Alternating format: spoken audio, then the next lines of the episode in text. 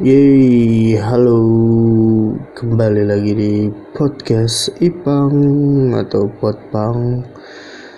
Kalau lo nyari yang lucu-lucu tempatnya bukan di sini. Kalau lo nyari yang inspiratif juga tempatnya bukan di sini. Karena ini bukan podcast apa-apa.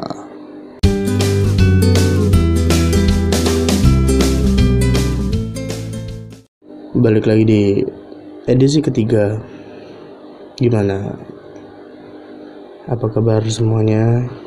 Cukup lama ya dari edisi kedua dan edisi ketiga. Ya, gue lagi sibuk dengan pekerjaan kampus. Malum mahasiswa semester akhir. Jadinya harus agak sedikit sibuk. Gue juga masih magang ngajar. Tapi ini hari yang terakhir jadinya kemungkinan gue bakal bisa kembali lagi ngisi podcast. Oke sekarang jam 12 lewat 24 masih pagi lah ya untuk orang-orang yang suka bangun suka hidup di malam hari biasanya kalau lu masih jam segini nih biasanya lu ngapain hmm? biasanya ada yang lapar nyemil nyari jajanan atau makan ke warkop uh, bikin mie atau cuman buka-buka HP buka Instagram dan setel YouTube ya kayak gue gitu ya nyetel YouTube dan oh ya. Dan tadi gue ngeli nge uh, nonton video nonton video tentang pelabelan The Next. Jadi ada dulu tuh ada pemain namanya siapa gitu di label The Next Pele. Dan akhirnya dia tidak jadi apa-apa ya karena label The Next ini sebenarnya hanya label dari media gitu. Media mencoba mencari judul yang menarik yang sekiranya bisa menjual berita mereka dan mengatrol nama mereka dari orang yang di label itu gitu. Dan sebenarnya ini label jahat karena karena semua orang itu unik. Nggak bisa gitu di sama-samain. Nggak bisa di jadiin tolak manusia lain nggak bisa jadi tolak ukur untuk manusia gitu. Karena unik manusia. Manusia itu kayak HP HP itu masing-masing um, series tuh beda. Punya fitur dan kemampuan yang beda. HP itu kalau diciptain kalau nggak seriesnya ya kalau nggak si series yang terbaru ini kalau nggak diciptain melebihi series sebelumnya atau di bawah series yang sebelumnya. Makanya nggak bisa makanya pasti beda fitur dan kemampuannya. Sama manusia juga gitu dan manusia juga unik. Jalan hidupnya beda. Manusia tuh kalau kalau menurut gue gue selalu punya pandangan manusia tuh kayak kereta gitu ya. Punya relnya masing-masing. Dia dia tuh berhenti di semua di semua stasiun tapi dia bakal berhenti di tujuan akhir. Dan dia punya pasti punya tujuan akhirnya sendiri gitu. Ya walaupun dia sempat berhenti di stasiun A B C D tapi pasti dia, dia punya stasiun yang memang itu tujuan akhir ya. Itu manusia menurut gue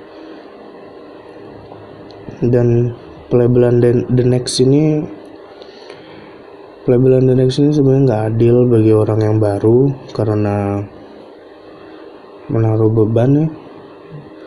Coba lu baru muncul baru dapat spotlight dari orang sekitar lo dan lu sudah ditaruhkan beban begitu berat bahwa lu bakal menggantikan bahwa lu bakal kayak orang sebelumnya bahwa lu mirip kayak orang sebelumnya bakal bahwa lu bakal sesukses orang sebelumnya. Kan nggak ada yang tahu gitu. Itu nggak adil ya di label seperti itu Oke, pelabelan juga biasanya berdasarkan romantisme masa lalu terhadap suatu figur gitu. Biasanya orang yang suka melebeli atau media yang suka melebeli dia masih terbuai gitu sama romantisme masa lalu terhadap figur. Misalnya dia masih mengenang figur A dengan kehebatan yang bla bla bla bla bla. Terus ada orang baru masuk baru kelihatan potensinya baru kelihatan sedikit. Mungkin sedikit mirip tapi udah dijudge. Kayak oh ini nih ini bakal kayak ini nih. Ini bakal kayak ini ini ini, ini. dan biasanya kalau udah dilabeli uh, orang yang melabeli atau audiens yang melabeli itu bakal seperti menerka-nerka gitu. Langkah selanjutnya yang bakal diambil dari si anak baru ini. Dan itu yang biasanya jadi beban gitu.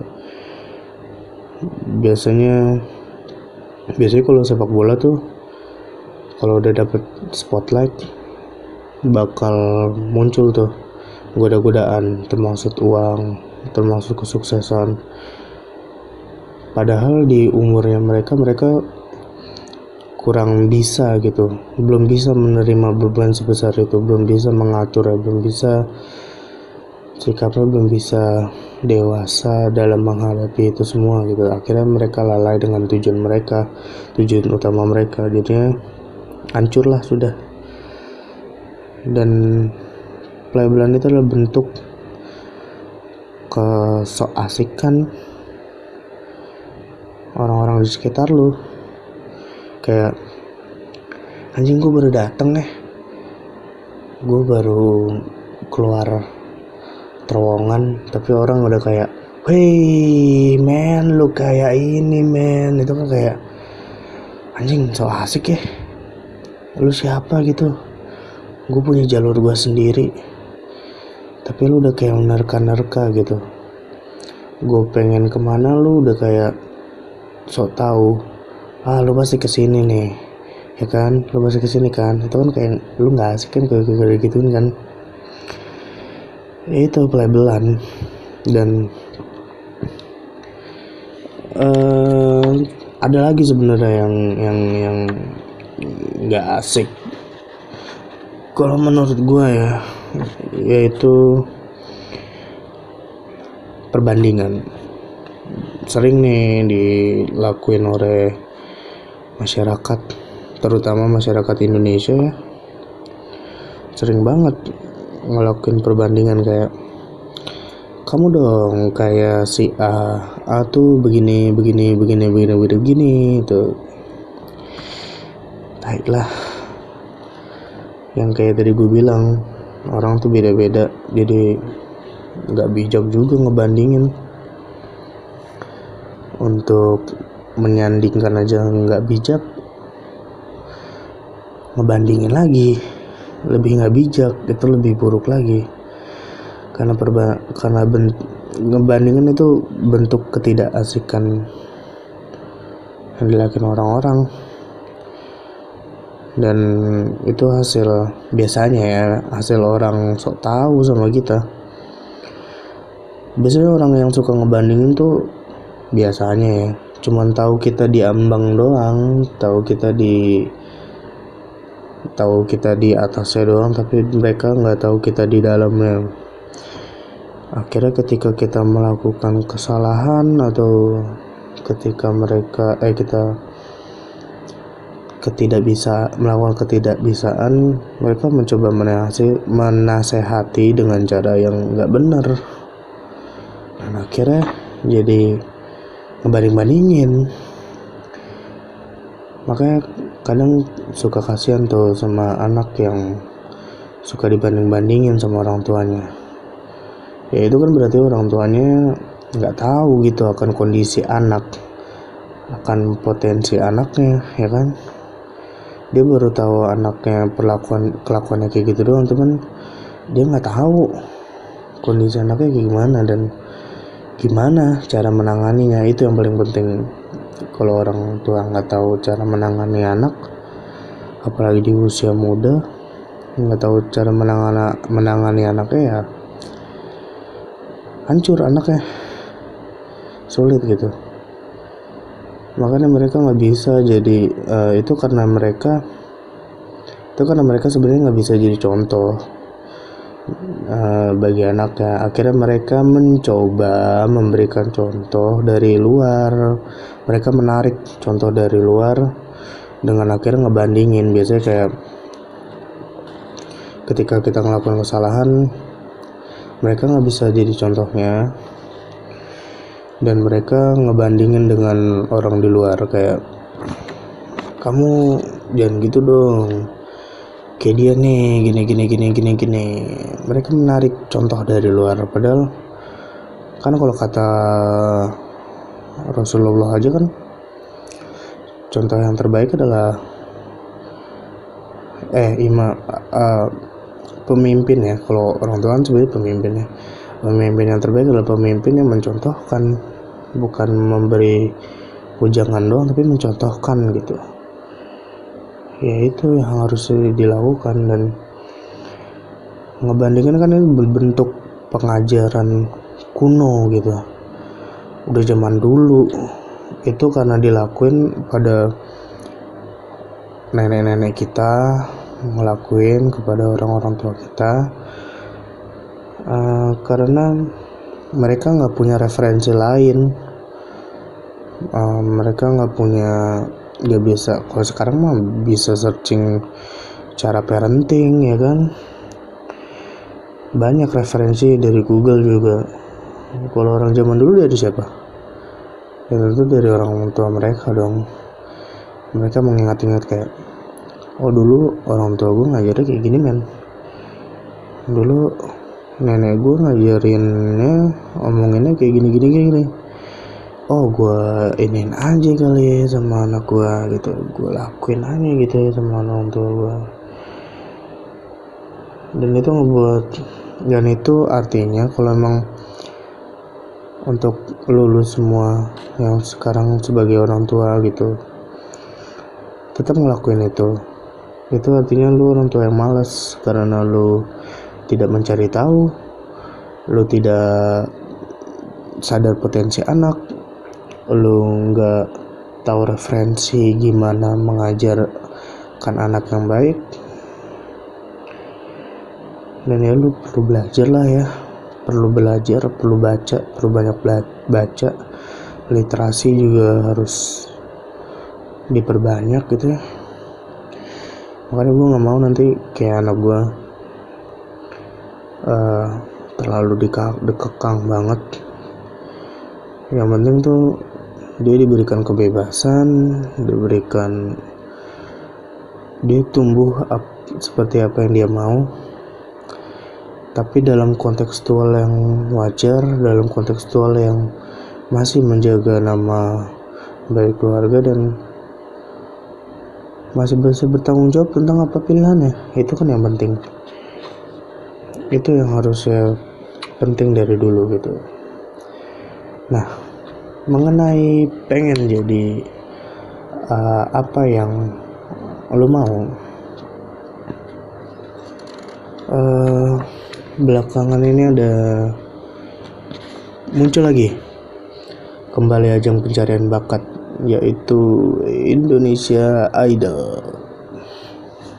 Ayo siapa yang suka nonton Indonesia Idol?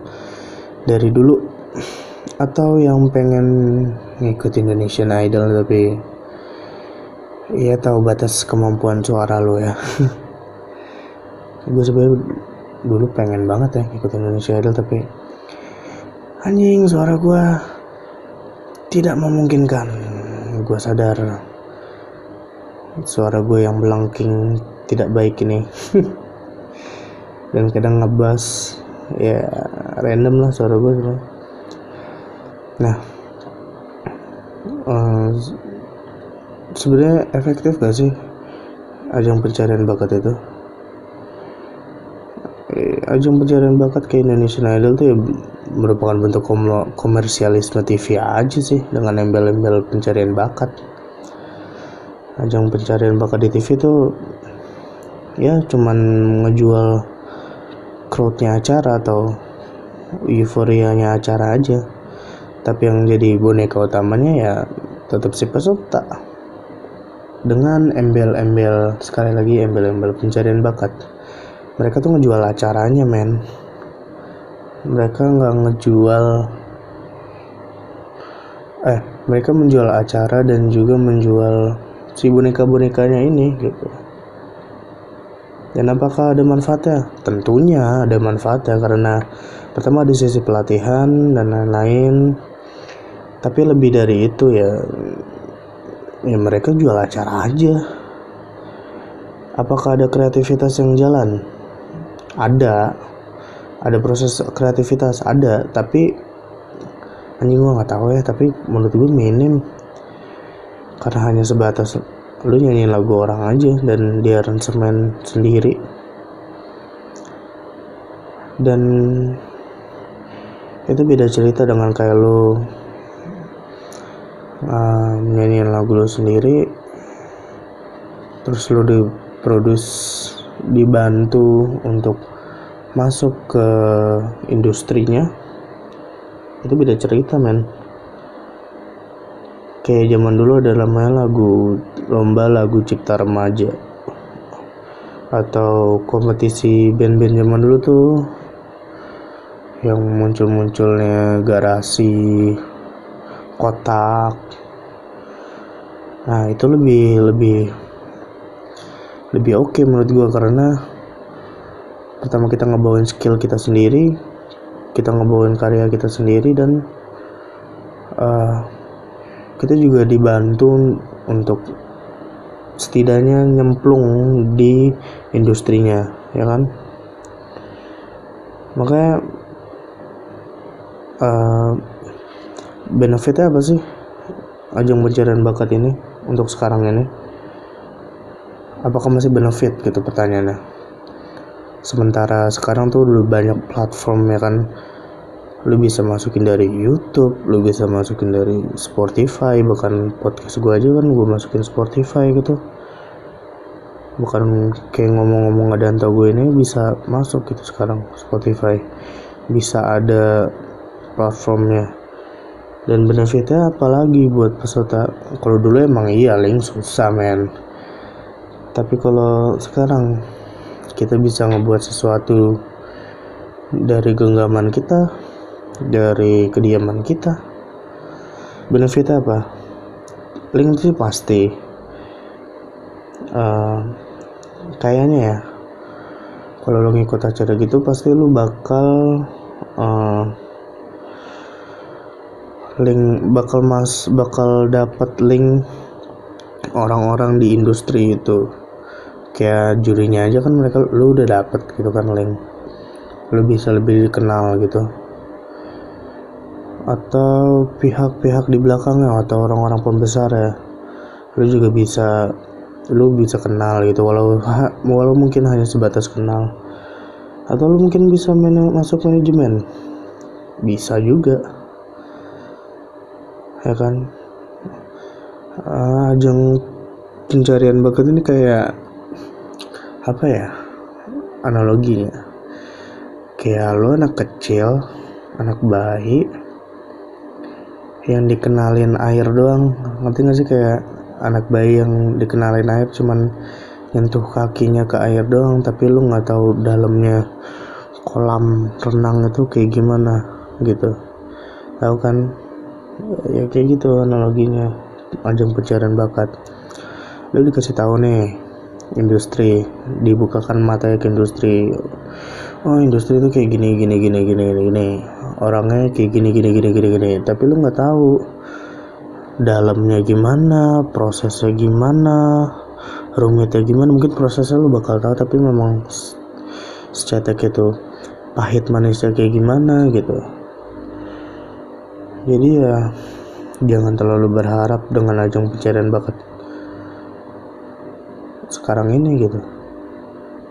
Terus kenapa banyak ya makanya kan kenapa banyak pemenang atau peserta yang nggak muncul setelah ngikut ajang pencarian itu? Ya karena sebatas itu aja gitu. Dan belum nyemplung ke dalam intinya sebelum nyemplung ke dalam. Tapi kalau emang lu punya sekali lagi kunci dalam berkarya tuh lu menjadi beda gitu. Bukan menjadi yang lebih baik karena menjadi yang lebih baik doang apa bedanya dengan dia? Lu cuma jadi lebih baik. Tapi kalau lu beda lu punya kekuatan kalau di uh, stand up itu namanya apa ya persona. Kalau lu punya persona yang beda kemungkinan lu bakal dicari gitu. Lu punya persona yang unik persona yang orang lain gak punya ya kemungkinan lu bakal cari gitu. Sekarang originalitas tuh bakal bakal dicari banget walaupun originalitas sekali lagi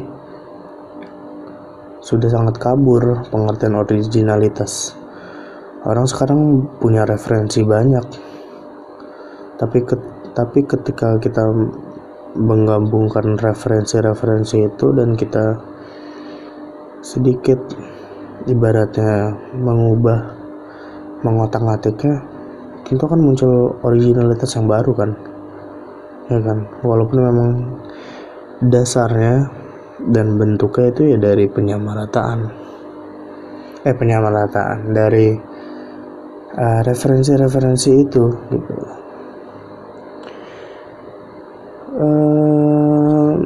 Ngomongin apa lagi ya? Ngomongin oh ya ini materi sebenarnya. Gue udah nyatet ya nah, sebenarnya materi lama lagi. Sebenarnya gue udah pengen ngeluarin lama cuman gue nggak ada waktu untuk ngetek lagi. Sebenarnya gue udah ngetek sekali cuman hasilnya gue kurang puas. Gue nggak ada waktu jadi ya gue putuskan untuk attack sekarang lagi. Biasanya gue cuma nyatet poin-poinnya aja kan gue pengen ngomongin apa poinnya gitu.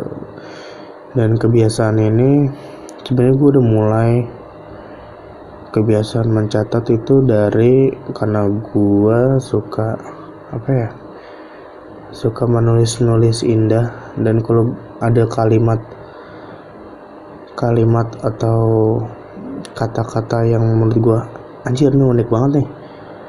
Ini gue baru tahu nih kalimat ini atau gue baru tahu artinya bahasa Indonesia maupun bahasa Inggris pasti gue bakal gue catat gitu dan biasanya gue aplikasiin ke kalimat-kalimat yang kalimat-kalimat indah yang biasa gue bikin gitu. Nah kebiasaan gue mencatat ini juga dimulai titik baliknya itu ada dua. Pertama ketika gue jadi ketua acara gue jadi tegur sama pembina gue karena ketika gue rapat gue paling males nyatet gue nyerahin ke sekretaris aja. Ntar lu catet ya gitu. Itu gue ditegur kayak gimana sih lu? Lu kan ketua. Masa lu nggak nyatet sih? Ntar lu bingung lagi. Gue bilang oh iya bener juga ya. Terus gue ngeliat ngeliat siapa ya? Kalimatnya Bill Gates apa? Pokoknya dibilang dia tuh selalu nyatet kalau ada ide-ide liar di otaknya dia di mana pun gitu dia selalu bawa catatan. Kalau ada ide-ide liar di otaknya dia selalu catat. Dia selalu catat dia selalu catat. Dan benar menurut gue karena kadang ide liar tuh bisa jadi kenyataan gitu. Emang harus lo catat sih. Kali aja jadi kenyataan kali aja ide ide liar ini bakal keluar pada saatnya nanti. Terus ini ngomongin apa lagi ya? Udah kali ya? Oh ya kalau aku butuh saran butuh juga ide lebih baik ngomong apa gitu. Kalau memang lu punya saran bisa DM aja di Instagram gue Ipang Rifan kalau lu mau ngejelekin juga nggak apa-apa. Nggak mau denger juga nggak apa-apa. Ya udah. Dari gue segitu aja dan goodbye